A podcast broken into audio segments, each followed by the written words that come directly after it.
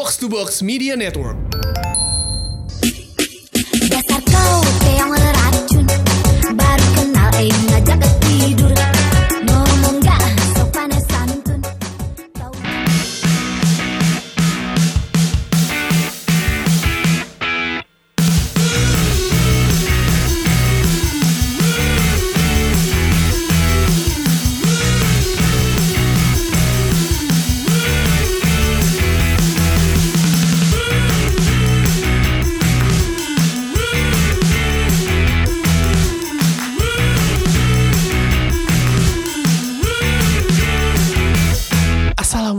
warahmatullahi wabarakatuh. Waalaikumsalam.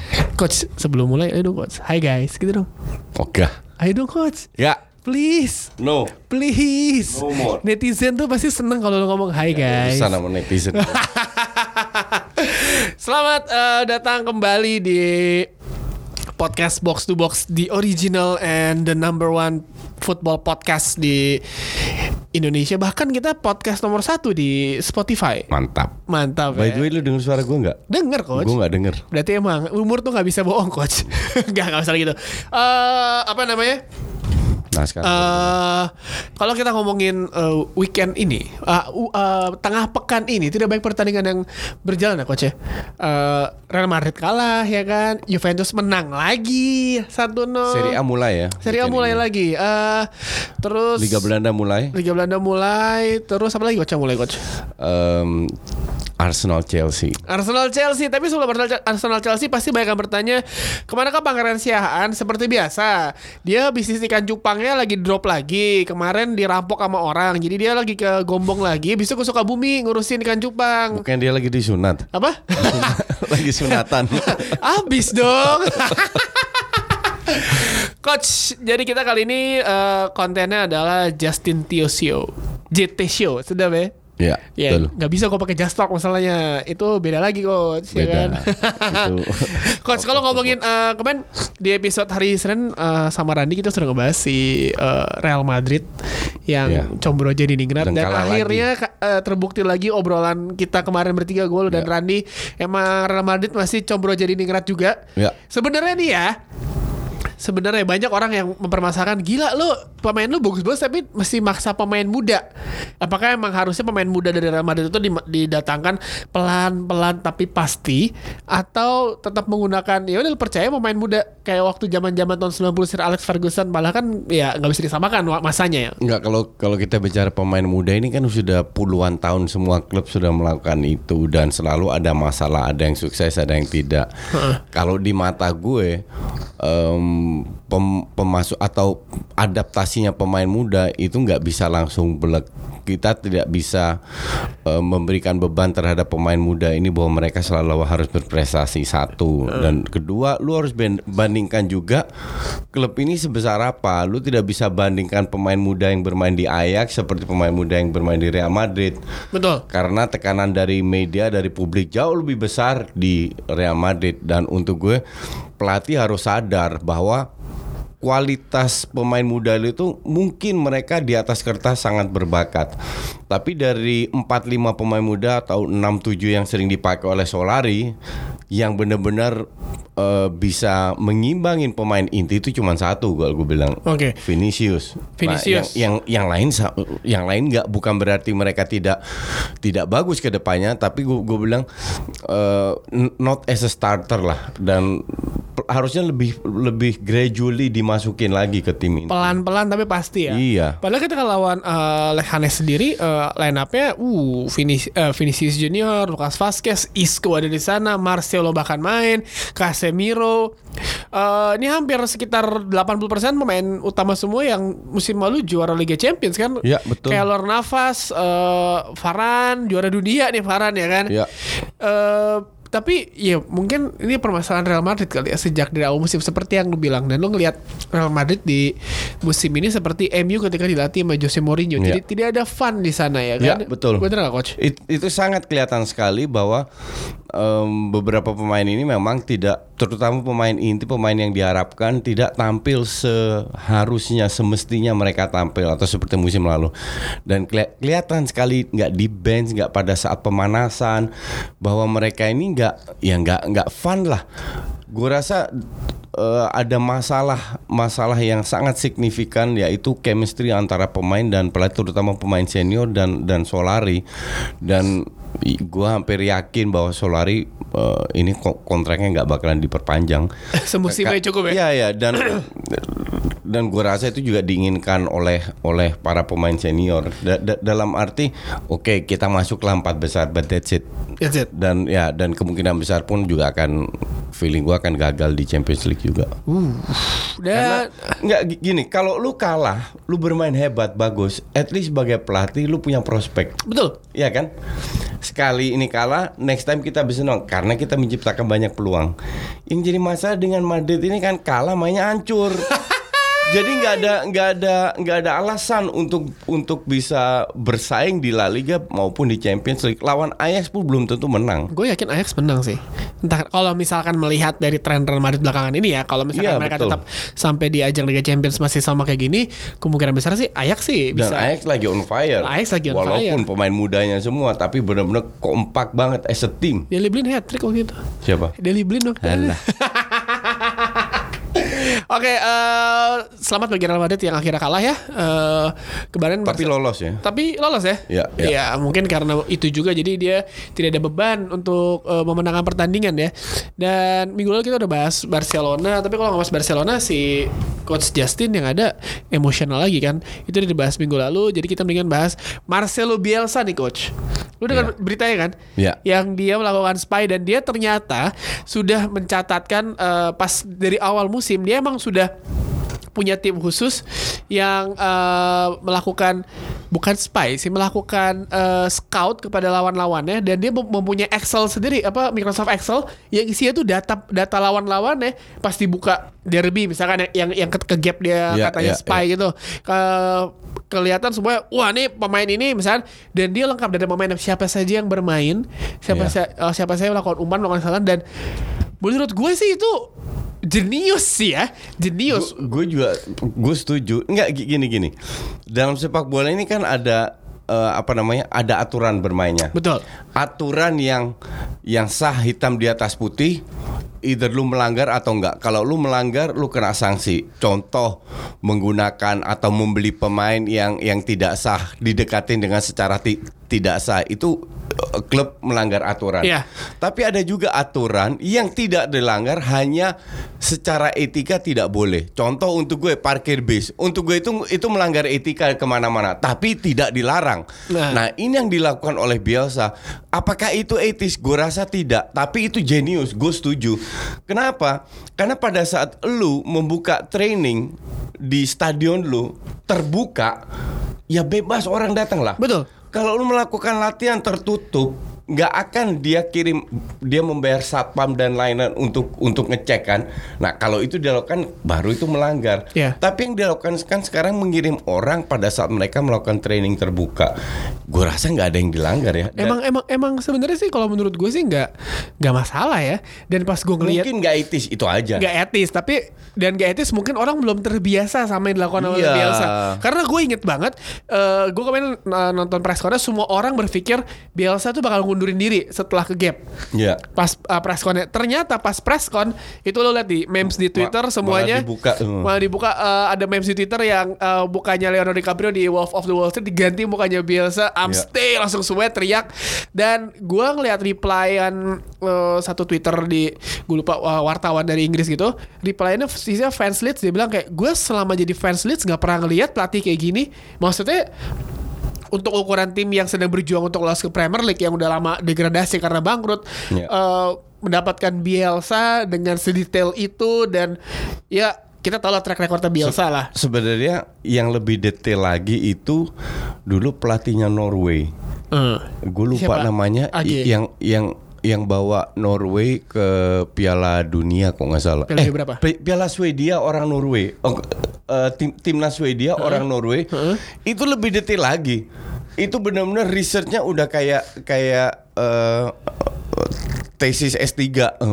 Ka- cu- Cuman sekarang yang jadi masalah kan this is still football. Iya, Kalau iya. lu tidak punya kualitas untuk mela- melakukan itu kan tetap you are going nowhere. Dan make sense kan Misalkan pas gue ngeliat dia press con Dia ngasih tahu Dia ngejelasin semua Jadi dia ngebeberin semua Apa yang dilakuin Jadi kayak misalkan dia bilang Gue lawan Gue mau lawan stok nih Gue gak ada data Gue ada data stok Tapi dengan pelatih yang lama Nah pelatih Ya. yang baru ini gue bermasalah Karena Dia bi- biasa bilang Gue belum dapat catatan bermain gaya, gaya pelatih baru Jadi gue gak bisa Ini jadi ya udah Gue bermain dengan apa yang ada Gitu Ya. Dan menurut gue sih unik sih Apa yang dilakukan Bielsa Dan itu hanya sebuah cara. Iya, kan siap siap pelatih kayak misalnya lo kayak lu eh gue tanya pas lu jadi pelatih futsal, lu misalnya Iya. lu lawan Thailand atau Malaysia, lu pasti juga research juga kan dulu kan. gue gini ya gue selalu waktu gue menjadi lima tahun jadi pelatih timnas satu kita nggak pernah main di kandang Ha.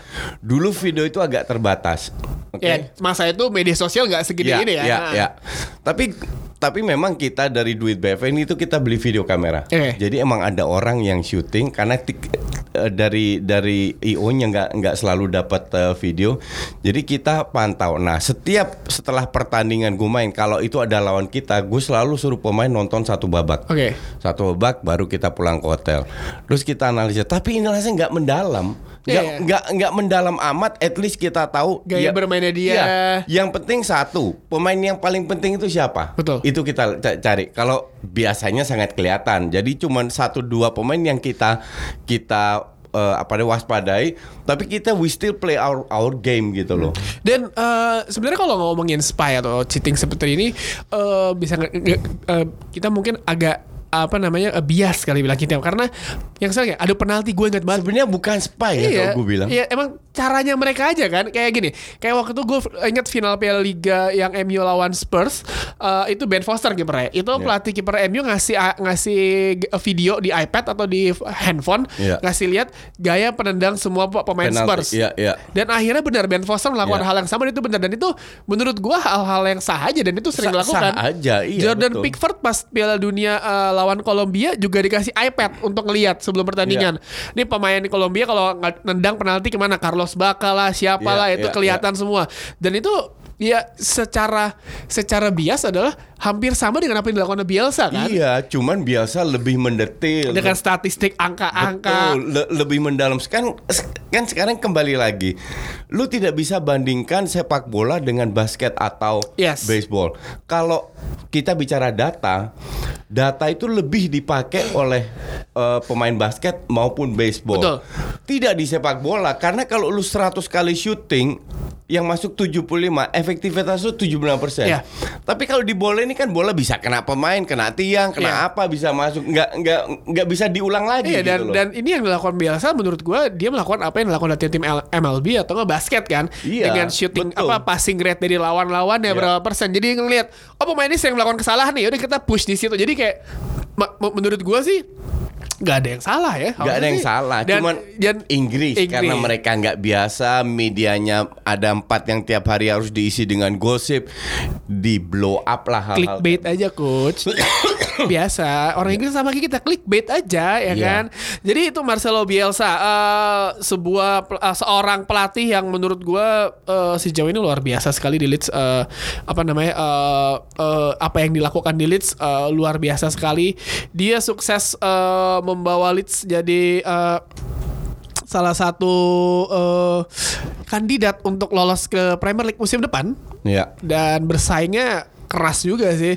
Ini kalau misalkan kalian lihat nih klasemen sementara di divisi championship gue bahas 5 5 posisi atasnya. Leeds United itu pertama 54 54 poin. Eh, Sheffield United kedua, kipernya MU itu Dean Henderson se- se- setahu gue.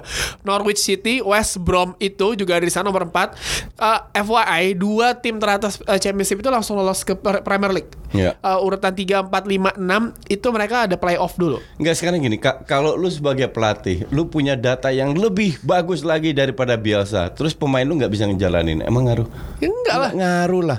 Makanya gue bingung kok semua pada komplain lampat lah ini apa. Untuk gue sih aneh gitu.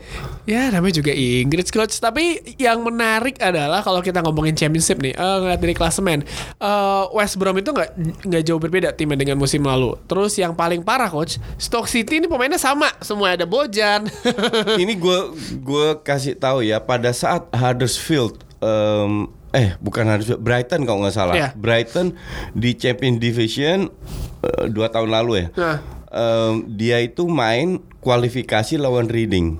Readingnya Yapstam Ya, Reading. ya. Akhirnya Reading kalah di perpanjang waktu extra time kalau nggak salah atau atau pe- penalti. Terus Brighton yang lolos. Itu gue nonton full match dari detik 0 sampai detik akhir. Gue bilang dan gue lupa gue kasih komen di mana entah itu di di net atau di pokoknya gue kasih komen ini kualitasnya ancur-ancuran asli kualitasnya ancur-ancuran bener-bener tarkamnya tarkam Championship ya. championship itu Eh. Ma- makanya gue bingung Brighton bisa lolos dan awal-awal kan memang juga agak keteteran cuman Oke. ke sini sininya udah beradaptasi, bagus. ya, ya, adaptasi, adaptasi, heeh. cuman pas gue nonton pertandingan itu bener-bener gue sangat gue nggak nyangka bahwa kualitas champion division itu begitu hancurnya Oke, kalau ngomongin kualitas Champions, iya mungkin eh, mereka nggak bisa memainkan sepak bola indah atau apa karena total ada Asal klub, main. Iya, kok total ada klub klubnya itu 24. Mulai Iya, itu iya, betul. beberapa minggu sebelum Premier League, selesai juga setelah berapa eh, sebelum Premier League selesai dan dia bermain seminggu tuh bisa tiga kali. Iya, iya. Karena dengan ya lu 24 klub terus lu punya Home and eh, away. Iya, home and away terus lu punya jadi total lu bermain 20 46. 46 pertandingan, lu punya eh, apa namanya Boxing Day, lu punya eh, break Natal cuma sebentar Oh. doang. Habis itu ya lu kok kepotong-potong. Itu kalau misalkan nih ya, Championship Division main di Indonesia, kelarnya juga gak tahu kapan ya kan. Kepotong semua banyak.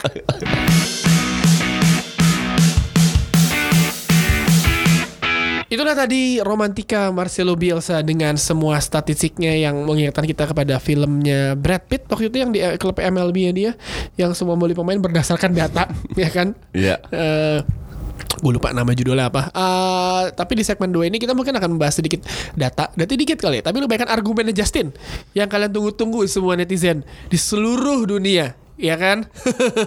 Tenang kita gak bakal kedatangan si bocah combro lagi tuh Si Randi. Karena kali ini cuma berdua doang Ada Justin dan saya Tio. Eh, Pangeran masih Apa kok tadi lu bilang Lagi sunat ya?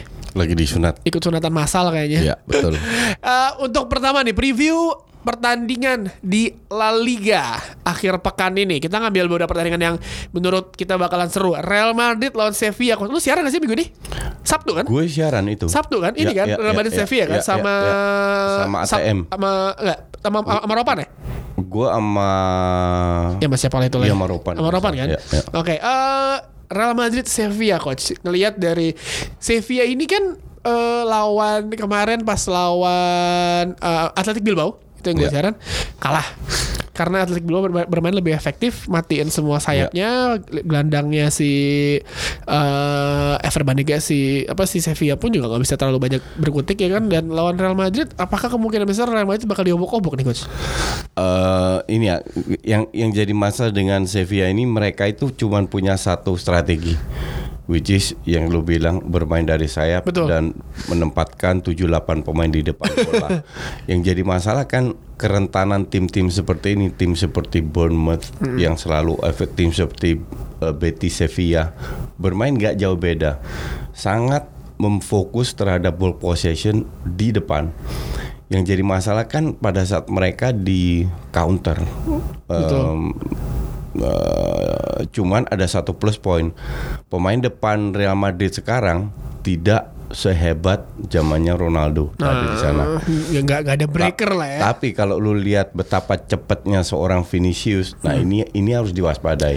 Kalau seandainya Sevilla bisa mengantisipasi counternya, kita hanya bicara counter, gue rasa mereka bisa menang. Karena eh, ketika melawan Athletic Bilbao yang dilakukan sama si eh, Bilbao itu adalah melakukan counter. Mereka main, ma- mainnya santai tapi mematikan Jesus nafas sama sayap satu lagi yang kiri dan itu benar-benar efektif dan langsung serangan balik. Serangan baliknya cepat banget lagi. Cepat banget dan eh, Inaki Williams eh, waktu lawan Sevilla berhasil ngobrak-abrik. Dia sendirian di depan. Ya. Tapi dengan dengan dengan nggak Inaki Williams dengan dengan kecepatannya beneran ng- ngadalin backnya yang Iya. yang yang udah fokusnya nyerang dan ini kemungkinan besar kalau misalkan Real Madrid tahu gimana caranya ini lo maksimalnya Vinicius sih Iya, cu- cuman ada masalah lain lagi. Gue bilang dia fi, eh, finishingnya itu kurang kurang bagus karena Madrid ya, atau Sevilla? Sevilla. eh, Vinicius, Vinicius. Vinicius, oke. Jadi nggak bisa disalahin juga. This guy baru 18 tahun loh. Iya. Lu, lu kan nggak bisa berharap dia tiap minggu main bagus. Dan bebannya tinggi- banget. bebannya tinggi banget Iya dan, kan? dan dan ini masalah jam terbang. That's why un- untuk gue sih ini match 50-50 ya. Kalau eh, Sevilla belajar dari pengalaman kekalahan mereka tidak hanya lawan eh, Bilbao aja atau atau Su- Su- Sociedad di apa dia di Copa del Rey, tapi kalau mereka belajar bisa mengantisipasi counter karena ke- kelemahan Sevilla itu benar-benar di, Iya. di di counter gue rasa mereka bisa memberi perlawanan Iya. dan dan kita lihat eh, entah siapa pun yang diturunkan oleh Solari maupun itu tim inti kalau mainnya kayak setengah-setengah Kayak nggak- lawan Betis ya? Iya kayak lawan Betis Marcelo nggak lari, Casimiro nggak lari, ah udah selesai itu masuk. Jadi bukan karena strateginya Solari atau apa, lebih ke pemain ini pengen menang atau enggak sih sebenarnya? Ya betul. Kalau selanjutnya kita lanjut ke Atletico lawan SD Huesca. Atletico Madrid eh, dari se- sejak dipegang Diego Simeone terkenal dengan tim yang tidak bermain begitu indah, tapi selalu meraih hasil positif, coach. Lu setuju nggak dengan hal ini, coach? Ya setuju banget dan dan ini benar-benar konsisten sudah 4-5 tahun dia dia melakukan ini. Iya, dan selalu berhasil. Iya, ketika melawan tim-tim biasa aja, dia bermain begitu pragmatif, begitu beneran rigid banget, eh, nggak terlalu banyak naik naik tapi tiga poin. Ketika lawan tim-tim kayak misalkan Real Madrid, Barcelona, mendadak mainnya jadi indah banget gitu. Dan dan apa karena ini mungkin para pemain punya motivasi sendiri ketika melawan tim tim seperti itu, atau mungkin emang ya skema Diego Simeone ketika dengan eh, dengan otak, gue mesti menang eh, tiga poin melawan tim-tim yang di bawah gue, tapi lo at least satu poin lawan Barcelona Madrid, lo secara matematika cukup, untuk bet- di iya, atas iya, kan. Iya, iya betul. Sekarang kalau kita mau menjadi juara di sebuah kompetisi, kalau di Champions League itu kan sistem gugur, Iya. tergantung drawing siapa. Tapi kalau di liga itu Satu kan musim panjang. konsistensi yang dilihat. Lu mau kalah lawan lawan tim besar itu kalah 1000-0 itu cuma lu cuma kehilangan 3 poin. Betul. Lu menang 1-0 lawan tim paling buncit, lu menang 3 poin. Jadi imbang. Jadi nggak nggak ngaruh dan itu benar-benar dilakukan oleh Simeone dan berhasil. Dia sangat tahu kapasitas pemainnya. Sebenarnya dibilang hebat tidak hanya bagus. Makanya gue tidak setuju kalau dibilang Griezmann itu pemain top dunia. Pemain bagus iya, tapi nggak top dunia karena dia sering kali gagal juga. Berkali-kali gue bilang sampai pangeran pada saat gue siaran di di Bein, pangeran tanya, "E, coach kan bukan fansnya Griezmann. Gue bilang lu lihat aja, dia hanya bisa cetak gol pada saat dia diberikan ruangan. Contoh counter dan itu terbukti pada saat itu gol terjadi karena dia mendapatkan ruang. Tapi kalau melawan tim yang bertahan, mereka kesulitan. Mereka sangat kesulitan lawan tim yang bertahan. Apalagi le- dalam banget Iya, kan. Dalam banget. Nah, the problem di di, di Spanyol is gak ada yang bermain bertahan. Nggak ada, semuanya nyerang Tim, kecil semua nyerang. Nggak Dan peduli, serang- nggak peduli dan serangannya bagus. Maka dari itu pemain kayak Sim- Simeone kalau menerapkan ini di Serie A, gue bilang gagal total. Iya. Berhasilnya di eh, La Liga, La Liga, dan, karena- dan so far so good. Dan ka- kalau lu lihat skornya kan rata-rata selisih tipis, satu gol. aha. S- satu gol yang penting tiga poin tiga poin. Iya. Ini sebuah filosofi dia sangat konsisten dan berhasil. Ya, tapi ini bukan filosofi gue. Iya, dan dia dia pun ada pemainnya pun juga yang sesuai dengan karakter dia, keras, Iya. bermain cepat dan eh, kalau ngelawan tim- Bermain direct. Iya, benar direct langsung kayak root one-nya langsung Iya, ke depan iya, ke depan iya, dan yang menurut gua menarik adalah ini seperti yang dilakukan sama Sir Alex Ferguson dulu di Premier League kalau misalkan kalian ingat Ingat tuh MU pernah kalah 3-0 lawan Liverpool di Old Trafford, tetap ujung-ujungnya yang juara juga MU juga. Karena emang eh, kuncinya kan adalah tim-tim kecil. Tim-tim Iya. kecil, tim-tim kecil kan itu sering banget nyentil-nyentil tim-tim gede kan. Lo lawan tim-tim gede 50-50 lo pasti mainnya serius. Lawan tim kecil lo pasti kayak eh ini gampang ternyata kehilangan 3 poin di situ dan eh siap. Gue lupa seri A waktu itu yang eh, eh, Juventus sama siapa yang di yang lawan yang lawan Perugia kalau nggak salah deh. Yang akhirnya yang juara siapa gue lupa. Itu kan juga kesandungnya sama tim-tim kecil kan Iya. tahun 90 dan ini yang menarik bagaimana kita oh, ngelihat dari Atletico Madrid. Eh, ya dia sekarang berada di urutan 2 plus ditambah ditambah Real Madrid juga lagi busuk juga kan. Jadi kesempatan dia juga dan eh, saingannya dia juga yang di- pada urutan pertama Barcelona akan melawan Leganes yang habis ngalahin Real Madrid. Mainnya di Camp Nou pula. Iya. Ini walaupun eh, kemungkinan besar Justin ntar bakal ngoceh-ngoceh lagi karena bermainnya begitu-gitu juga, tapi pasti bakal tiga poin gak sih coach? Iya, ka- kalau tiga poin ya kemarin gue nonton itu Levante kan mereka kalah Iya. di putaran pertama karena hanya masang lapis dua. Kemarin full tim inti ya kecuali Busquets sama Pique nggak main. Dan sebenarnya mainnya ya beru- mereka beruntung bahwa Levante itu nggak parkir bis. Betul. Levante itu benar-benar menyerang dan kelengahan itu dimanfaatkan banget oleh Barca. Itu Jadi- sama, sama kayak waktu Barcelona Eibar kan? Ya, jadi Barca ini sekarang tim counter. Kalau gue bilang Bukan possession lagi. tet- tetap possession tapi tidak terlalu berani ke depan. Oh. tidak oke. Tidak ke depan dan dan mereka tidak tidak melakukan high, high press seperti sebelumnya. Le- lebih kayak Liverpool Ah. kalau diserang biarkan mereka serangan. Abis itu Sehingga- kasih senang dulu ya, kasih Iya, senang. kasih senang abis itu Das depan.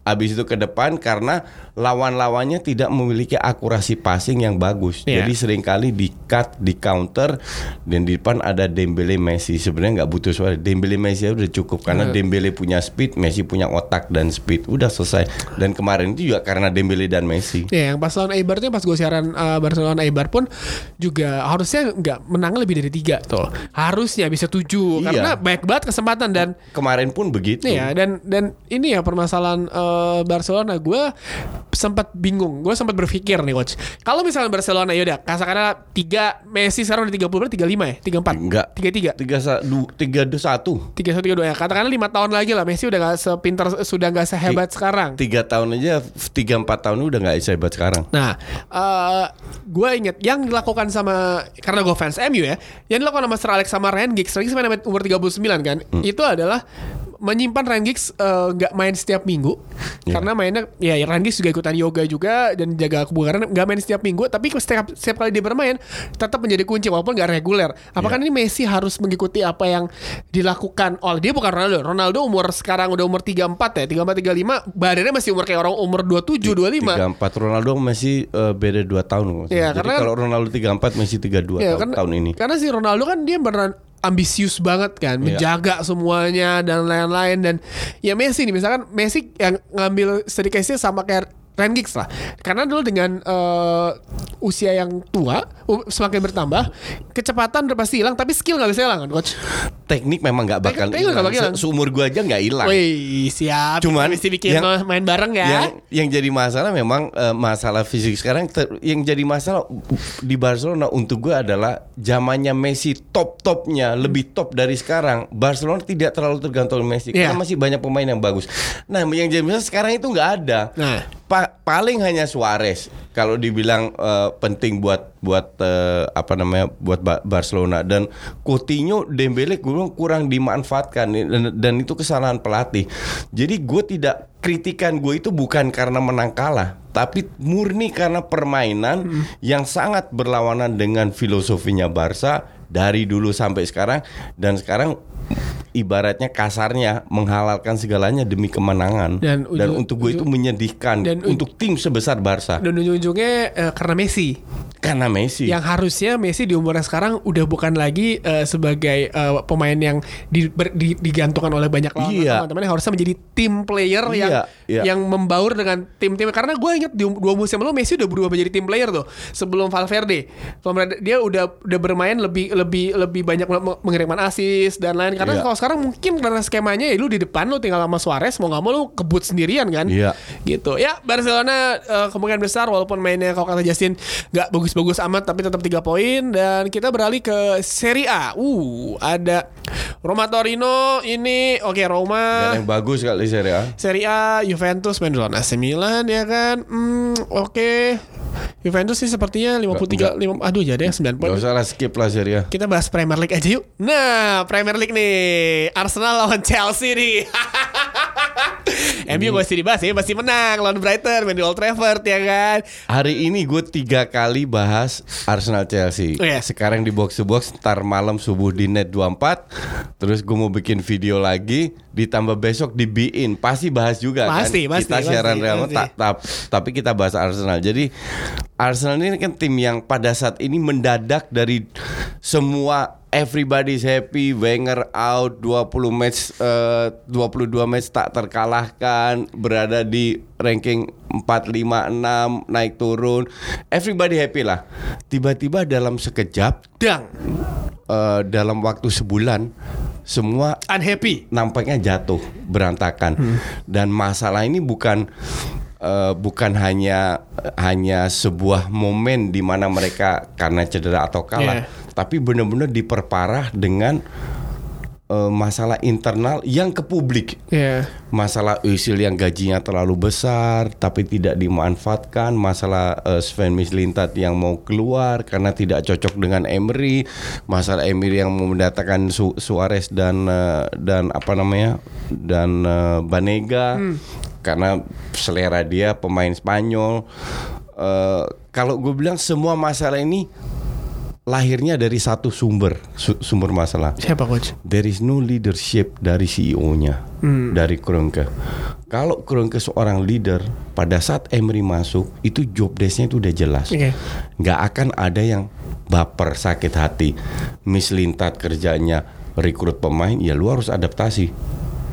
Dengan Dan apa yang de- kan? Dengan apa yang dibeli oleh Mislintat.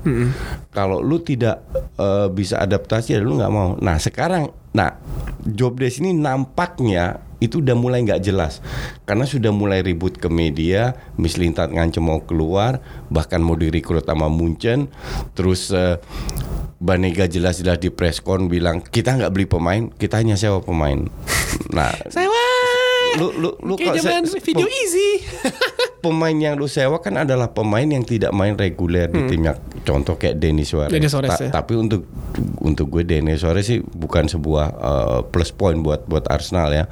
Walaupun lebih baik daripada Iwobi. Hmm. Uh, tapi Arsenal kan butuh seorang yang at least bisa menggantikan contoh seorang Özil. Kalau dia nggak suka sama Özil, ya datangkan yang cocok Isco. Ya. Contoh. Tapi apa iya Isco mau ke Arsenal? exactly. Kan nggak mungkin gitu loh kecuali dibeli. Nah yang bangkainya Kroenke ini kan juga dia nggak satu-satunya owner yang tidak keluar satu sen pun tidak untuk dipinjamkan ke Arsenal karena Arsenal ini bukan nggak punya duit. Duit dikasih itu ada 700 jutaan. 700 juta yang ditumpuk gue nggak tahu ngapain. Jadi kalau Arsenal sekarang keluarkan nggak usah lebay lah. 200 juta aja. 200 juta kan lu bisa beli banyak pemain yang bagus. Itu nggak ada masalah. Nah ini yang gue tidak tahu perjanjian apa yang dilakukan antara Mislintat antara eh, eh, bendaharanya dan Emery. Karena kalau begini berjalan terus kalau Emery menggeserkan seorang bintang gue sebagai mantan pelatih gue tahu itu hak gue Ya. tapi at least lu menang dan lu bermain bagus.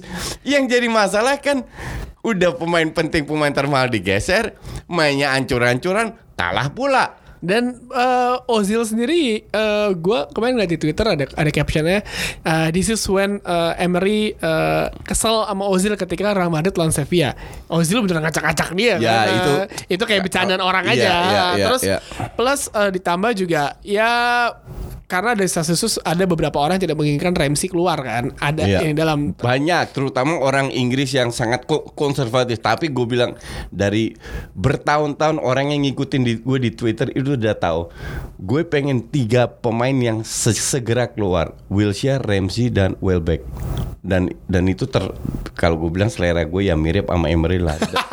Dan dan itu Welbeck pun akan digeser, bahkan Iwobi akan digeser. Cuman yang jadi masalah kan sekarang penggantinya itu masih belum ada. Ya, eh, jadi di tengah musim ini Arsenal kita tahu Emery sendiri ketika di PSG punya masalah dengan Marco Verratti, Hatem Ben Arfa, eh, Thiago Silva juga pernah di kena di dikeselin sama dia. Jadi pelatih ini ternyata sebenarnya punya rekor eh, hubungan hubungan yang kurang mengenakan dengan beberapa pemainnya walaupun dia bisa mengatasinya. Dan apakah ini menjadi eh, menjadi permasalahan baru di Arsenal coach? Karena ada beberapa pemain yang kayak apaan sih? Khususnya pemain lama nih yang kemungkinan besar ya katakanlah nggak di tengah musim, musim depan kemungkinan besar akan akan akan akan tergeser dengan beberapa pemain baru sih. Sang- sangat bisa bahwa beberapa pemain uh, penting akan tergeser karena dia benar-benar dia muak dengan warisan Wenger dan gue juga uh, gue gue setuju sama dia gue juga muak dengan uh, wa- wa- warisan Wenger. Sekarang kan ter- tergantung wewenang atau dana yang dia di- diberikan. Sejauh apa dia bisa merom- merombak tim Arsenal ini? Nah kalau seandainya lu lu bilang tadi uh, dia harus berusaha untuk mengatasi semua masalah. Semua masalah ini akan jauh jauh lebih ringan pada saat Arsenal menang. Apalagi sekarang ketemu Chelsea yang ibarat rebutan untuk poin di di empat besar dan Arsenal harus menang kalau nggak mau disalip MU dan tetap mau bersaing. Spurs terakhir udah kalah. Apalagi kalau sekarang Chelsea kalah, apakah ada peluang untuk mengalahkan Chelsea? Gue bilang ada, walaupun gue bilang eh, ini sedikit imbang karena Chelsea pun punya masalah. Chelsea lagi masalah. Habis kita bahas Chelsea sendiri. Ya, Ya, kita bahas dulu nih. Chelsea pun punya, punya, punya masalah. Jadi kalau orang tanya prediksi seperti biasa, gue tidak memberikan prediksi. Tapi untuk gue ini match 50-50. 50-50. Ya, ini akan menjadi berubah kalau ada individual error kayak gitu-gitu. Dan apakah ini pertanyaan terakhir tentang Arsenal coach? Apakah Arsenal eh, secara mewujudkan di musim depan mungkin beli satu dua pemain kunci habis itu si Emery memaksimalkan beberapa pemain muda karena kita tahu Emery di beberapa pertandingan menyusupkan pemain muda di cadangan either karena emang dia nggak mau main- mainin pemain peninggalan Wenger emang gak ada stok lagi mau nggak mau dia masih pemain lama Se- atau gimana? sekarang pemain muda siapa? Pemain muda yang benar-benar eh, agak perform itu cuma satu, Gundosi, 19 Hmm. tahun. No itu aja. Maitland Nice ancur-ancuran kecuali Rob Holding ya so-so lah. Yang yang lain siapa? Rob Ya- Holding menurut lu bisa nggak? Kalau misalkan ya udahlah, misalkan lo dia ber- tetap ber- terus Oh, berkembang. bisa, bisa. Dia dia sangat bisa berkembang, at least lebih ba- bagus lagi lah. Dan kalau kita lihat lihat eh, pemain pemain depan, eh, so- seorang E- Nketiah mau mau gantiin Lacazette atau Alba nggak mungkin Ya, juga. enggak lah. Ma- masih ada U18 Saka 17 tahun yang luar biasa, tapi kan masih terlalu muda semua. Dan Arsenal kalau apalagi Inggris kan tambah ketat ya Iya. sekarang. Ka- Kalau lu mau benar-benar bersaing dan lu harus harus berubah, beru- berubah banget, Beru- berubah dalam arti eh, lu harus mendatangkan pemain at least empat pemain bagus yang bisa bisa on fire dan buang pemain yang sampah kayak kayak Montreal, Kolasinac, eh, apa namanya, Lichtsteiner. Lichtsteiner, Jadi pelatih lah dia lah. Mustafi itu yang sa- kan- sa- sampah-sampah udah harus dibuang. Ya, Cech kan pensiun akhir musim Iya, ini kan. Jadi ya udahlah. Eh, mungkin ya mungkin Emery musim ini beradaptasi dengan apa yang ditinggalkan oleh Wenger musim depan baru timnya dia Yang dibilang jadi ya. masalah nggak lolos lagi Champions League kecuali juara Liga eh, E- Eropa Kardus. Juara coach Kayak MU aja waktu itu kan Di bawah Mourinho. Habis itu kita ngebahas si Chelsea. Chelsea yang bakal ketemu Arsenal Juga memiliki masalah. Eh, ada beberapa apa namanya eh, permasalahan apalagi di lini depan mereka ada kasus Gonzalo Higuain lah. Eh, mereka masih punya Morata eh, Olivier Giroud dan Higuain sendiri adalah pemain yang sejauh ini yang tipenya juga hampir sama dengan apa yang mereka miliki juga kan sekarang di Chelsea bener nggak coach? At least, at least Higuain itu terbukti sudah bisa cetak gol, cetak banyak gol as a killer. Jadi kalau Chelsea ngincer Higuain di, gue bilang ini kan pembelian bukan bukan apa namanya eh, panik buying, tapi lebih mendadak urgent buying. Dan ini benar-benar di- dibutuhkan dan gue yakin dengan masuknya Higuain, at least eh, mereka punya pemain depan yang bisa cetak gol dan itu udah nggak bisa diharapin lagi kepada eh, Giroud dan Morata. Maka dari itu kalau seandainya dealnya jadi Higuain akan main, feeling gue Chelsea akan lebih kuat. Harusnya ya. Iya. Dan Chelsea sendiri eh, di awal musim Jorginho bermain luar biasa. Jadi tapi di tengah musim dia tetap pemain yang sering memberikan eh, umpan eh melakukan passing ke rekan-rekannya, tapi memberikan membuat satu kesempatan assist aja dia nggak pernah. Iya, se- sebenarnya kalau gue melihat bukan masalah Jorginho. Kalau orang semua media bahas bahas Jorginho, kalau gue ngelihatnya Kante. Jadi Kante tidak main sehebat itu Karena bukan di posisinya. Karena bukan di posisinya dan lu tidak bisa menggeser Kante ke depan berharap Kante cetak gol. Dia baru cetak satu gol kalau nggak salah. Dia bukan Frank Lampard. Dia, dia bukan Frank Lampard kedua dan dan dia memang lebih bagus lebih bergerak kalau saat ini dia berada di posisi Jorginho. Iya. Jadi Jorginho memang kalau gue bilang lebih DM murni sekali-sekali ke depan jarang sekali melakukan pak end passing ke ke itu. Cuman yang gue melihat salah satu masalah dari dari Chelsea ini justru di kantenya.